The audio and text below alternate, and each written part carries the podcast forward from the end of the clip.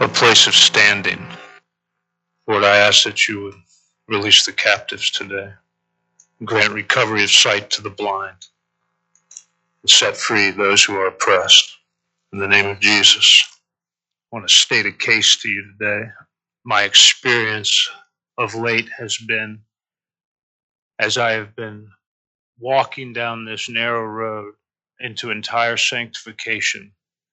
I've likened it to, to war lately, the bombs going off all around me, the accusation of the devil, his finger in my face constantly accusing me of sin. Uh, the accusations have come from every quarter in my life, from family, from business, from brothers and sisters in the church, from the devil himself. It's made me draw back into a place to say, Lord, where is my place of standing before you? Where is my ground to stand in the face of these attacks? What's true? What's not true of it? So as I began to cry this out to Jesus, saying, I need to know where my feet are because it seems like I'm dancing on a hot fire and I can't, I have no place to stand. And I said, Lord, if you don't answer me, I feel I'm going to fall soon. I have no place to stand as this onslaught comes upon me. I feel like I'm going to fall. And the Lord began to do something. He didn't answer me right away. I've learned that when I begin to cry out like this to the Lord, I need to start watching immediately the circumstances in my life because that's usually He's beginning to answer. And what I found was He began to quicken the word to me. There's two passages of scriptures I want to share with you. One of them is found in Hebrews, the fourth chapter, verse 15 and 16. For we do not have a high priest who cannot sympathize with our weaknesses, but one who has been tempted in all things as we are, yet without sin. Therefore, let us come boldly to the throne of grace, so that we may receive mercy and find grace to help in a time of need. And as I looked at that, I said, Lord, this looks like a place of standing, but something's wrong. It's not complete. It, has got to be missing something. First, I want to give you a definition to a couple of these words. Some of you may know this. The word tempt means to test. The Greek word is peirazo, to test. Temptation is a little bit different. A putting to proof, solicitation or provocation. The definition I found to be the most illustrative to me was experience of evil. Temptation, an experience of evil. Remember those definitions. As I began to ask the Lord, you were tempted exactly like I was, but you didn't sin. And I'm going to go over some of the, the temptations of Jesus today. But this passage of scripture that he then gave me made it very clear what this was about. In James, the fourth chapter, verse 7, it says, Submit therefore to God, resist the devil, and he will flee from you. Draw near to God, and he will draw near to you. So the Lord is beginning to draw a line for me there's something in my experience that I was totally oblivious to, and I believe many of us in here are, that there was a line between temptation and commission of sin. I never knew where that line was. Remember the definition temptation and experience of evil. Satan would come with an experience of evil and begin to impress it upon me. It was like he'd come and poke at me, and I was candied glass. No place of standing, no front line of defense or offense. Because he'd come and impress a thought of judgment against a brother, or a thought of anger, or even a feeling, a physical manifestation of anger, or a lust, or a pride of my heart or lust of the eyes or whatever sin it is. He'd come and impress that upon me. And what would I do immediately? I'd say, Oh my, look at my sin. look at the wickedness of my heart, and then I would just flow right into the commission of that sin. I'm realizing as Jesus came and drew a line right down the middle of that, he said to me, Satan can't come across that line. You got to go across it. Do you know that?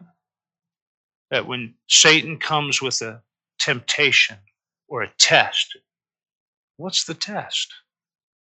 We're going to talk about what the test is because the test is always the same. Satan doesn't have a big retinue. He, he does the same things over and over again. He's coming to test for one thing, and that's what we're going to talk about today. I'm going to go to Luke, the fourth chapter. Jesus has just gone into the wilderness, led there by the Holy Spirit. 40 days of fasting, and Satan comes and begins to tempt him. The three temptations of Jesus in the wilderness are very quickly this. The first temptation is Satan comes and tries to draw him, test him to see if he'd be God. Why don't you just go ahead and make these stones bread? Why don't you just go ahead and provide for yourself? How many times has Satan come to us and say, you know what, you don't have to trust Jesus. Just go out and take care of this thing. Just provide for yourself. Be God.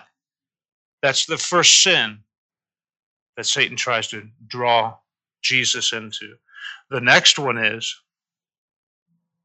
he shows him all of the kingdoms of the earth and says, you can have your kingdom without going to the cross. Once again, Satan comes, the greatest lie in the church today is that you can have the kingdom of God without going to the cross. So the lies are still the same. The temptations of the devil are still the same. And then the next one, he says, just why don't you go ahead and test God? I want you to know that Jesus' answer to Satan is the same every time.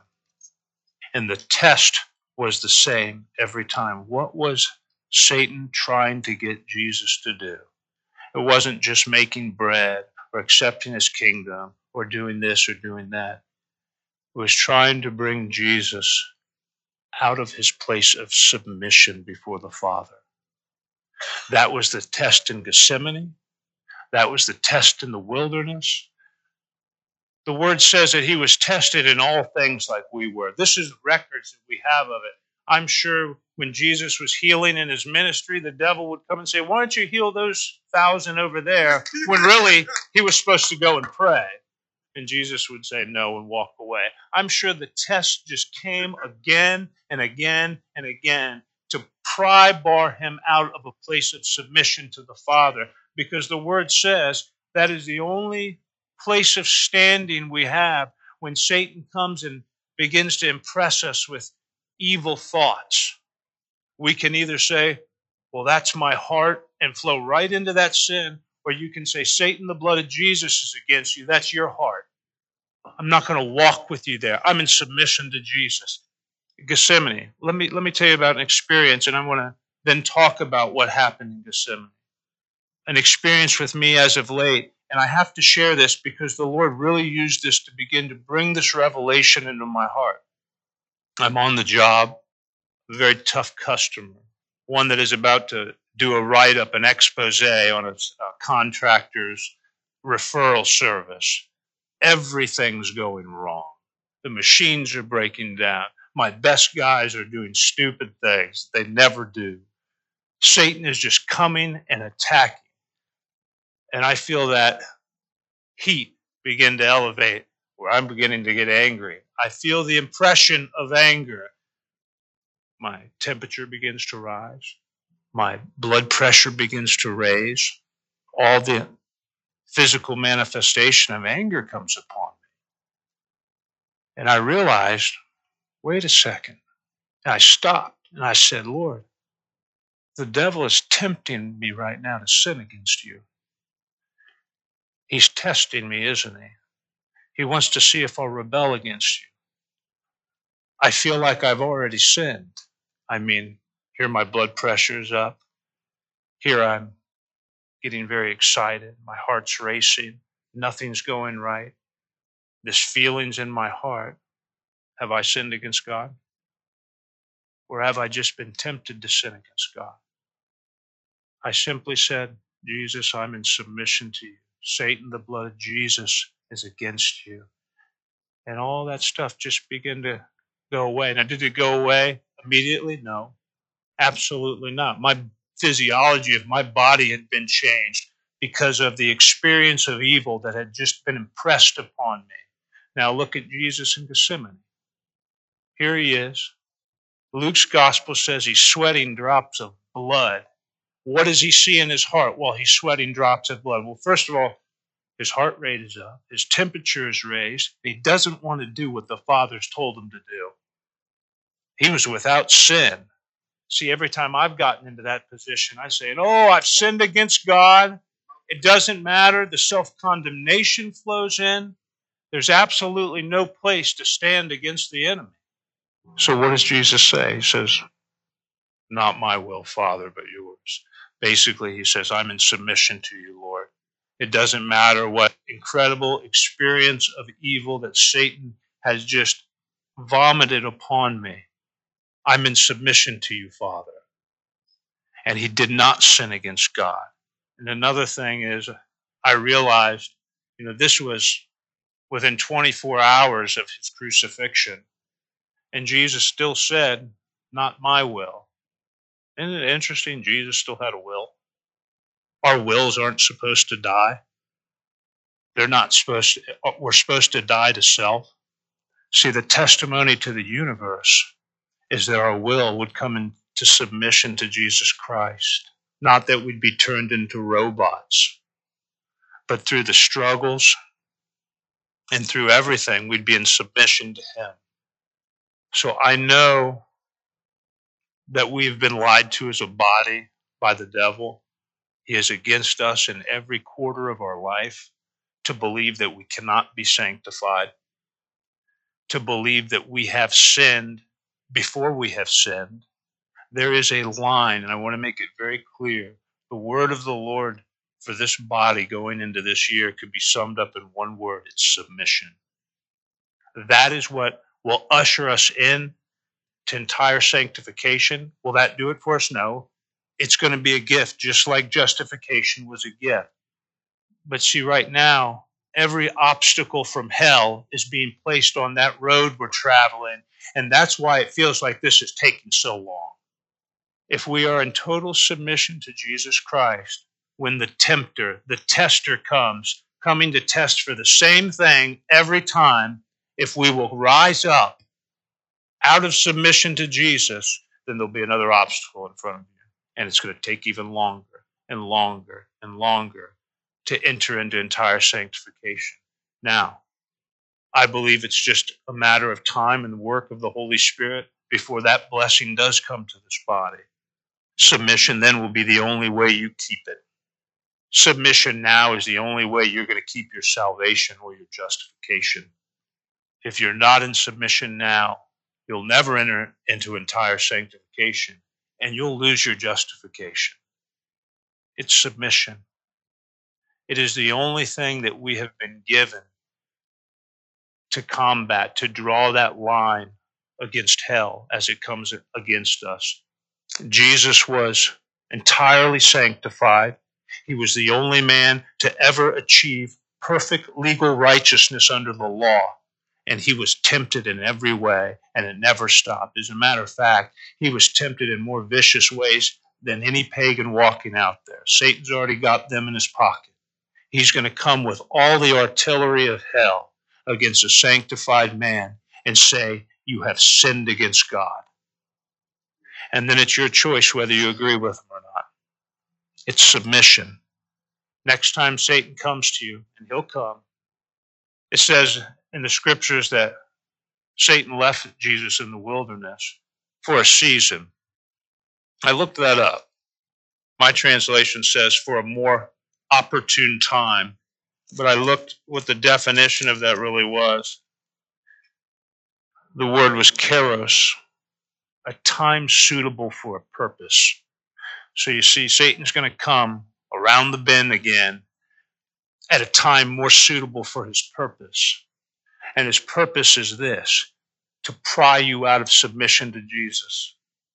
Once we get this down into our souls and realize that sin can be defeated by the blood of Jesus Christ by submission to Jesus Christ and then resisting the devil. The word says you haven't what is it, Corinthians 10 says, No temptation has overtaken you, no experience of evil has overtaken you, but such as is common to men. And God is faithful, who will not allow you to be tempted or tested beyond what you are able, but with the temptation will provide the way of escape so that you will be able to endure it.